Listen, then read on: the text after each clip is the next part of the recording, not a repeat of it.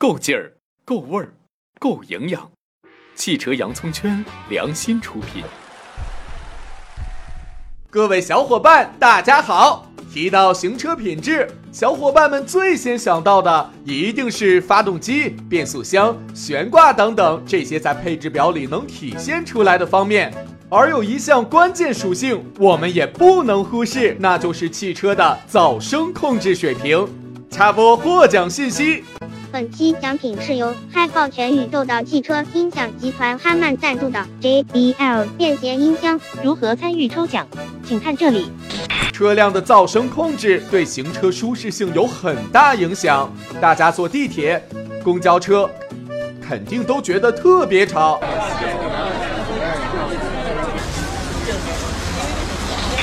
而车展的时候，往展台上的豪车里一坐，瞬间感觉与外面嘈杂的世界隔绝了。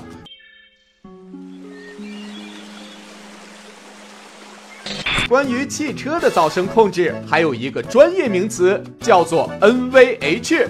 聪哥特地请到了中国汽车研究中心的好基友来给大家科普一下。NVH 就是噪声振动与声振粗糙度的英文简称，通俗点讲就是研究如何降低汽车产生的噪音，以及如何提高汽车的隔音水平。能不能讲讲汽车的噪音都来自哪儿呢？这个基本上分三大块，就是发动机、胎噪和风噪。嗯，先来说发动机，就是你气缸内发生的爆炸，然后发动机各个部件运作，这些都会产生噪音，而且这些声音会传到车厢内。嗯，发动机的振动呢，也会通过车架传递到整个车辆上，引起其他部件产生一定的噪音。然后咱们来说胎噪，胎噪也是汽车噪音的重要来源。不同的路面、不同的轮胎规格都会产生不同的噪音。大家都知道啊，就是这个轮胎越宽，抓地力和操控肯定就越好，但是胎噪肯定也会越大。还有就是，如果你要使用防爆胎的话。因为防爆胎本身硬度它比较高，噪音相对肯定也会更大一些。还有一个噪音来源就是风噪，风噪一般与车的外形有很大关系。一般来讲，就是你的车越方正越大，然后行驶起来的风噪也就越大；你的流线型越好，风噪肯定也就越小。这个我们可以说是跟车的不同的风阻系数有关。还有一个因素就是跟车速也有很大关系。在你的车速上升到一定程度的时候，风噪所占的噪音比重就会越来越大。这个大家如果跑高速，肯定体会会比较深刻。除了刚才这些，其实汽车异响也属于汽车噪音，而且比较烦人。就是这种原因出现，第一是因为汽车的装配精度不够，然后它材质抵抗热胀冷缩的能力比较弱。还有一种就是。汽车的使用年限增加以后，它的内饰板都比较容易老化，然后让车产生这种异响。那么有什么办法能提高汽车的静音水平呢？对于厂商来讲，首先肯定是要抑制发动机噪音嘛，对吧？就是你研究振动更小的发动机，啊选择更适合这个发动机的悬置结构，在发动机罩上采取一些隔音措施，比如说加隔音棉等等。胎噪这块吧，一般他们会通过就是轮拱喷涂隔音橡胶，然后来隔音。其实不同厂商他们都有自己品牌的这种静音轮胎，这种轮胎一般在橡胶的配方上和纹路的设计上都比较特殊。对于风噪呢，其实是从车身的隔音入手，比如嗯车门就是贴这种橡胶密封条，然后用双层玻璃隔音。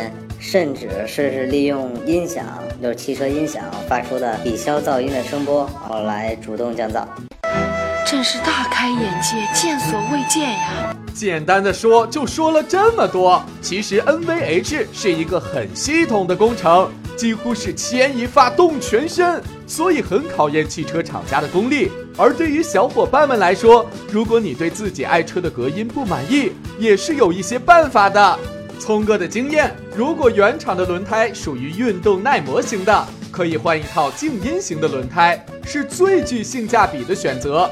另外，在车的各个部位增加隔音棉和指震板，对于提高静音性也有一定帮助的。而对于车内的异响，随着车辆使用时间的增长，是很难避免的。如果感到哪里有异响了，我们就要找出来源，并且想办法抑制震动。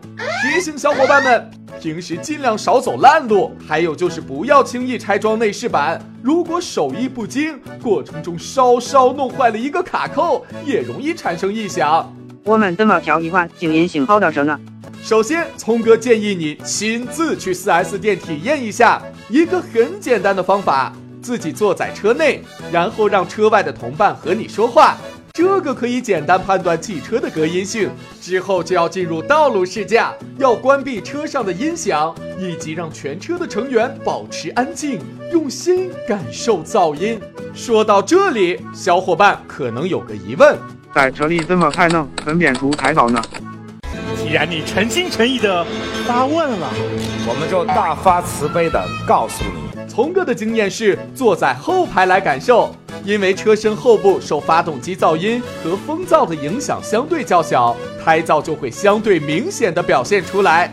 对于一般家用车来说，我们很难用一个统一标准去测量它的隔音效果。即使分贝仪测量结果近似，但带给人的感觉不相同。比如有些车的噪音并不大，但都是高频噪音，听起来就会觉得很吵。有些车从分贝上看数据稍差一些，但是发动机噪音、胎噪、风噪各方面平衡的不错，没有一个那么突出，听着反而感觉没有那么糟。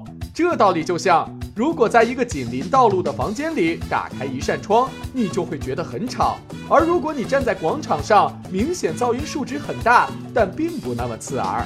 汽车的隔音性对于行车品质来说是很重要的一环，但也并不是需要隔绝一切的声音，尤其是对于一些性能车和超跑来说，多一些发动机轰鸣，多一些排气声浪，反而会更好。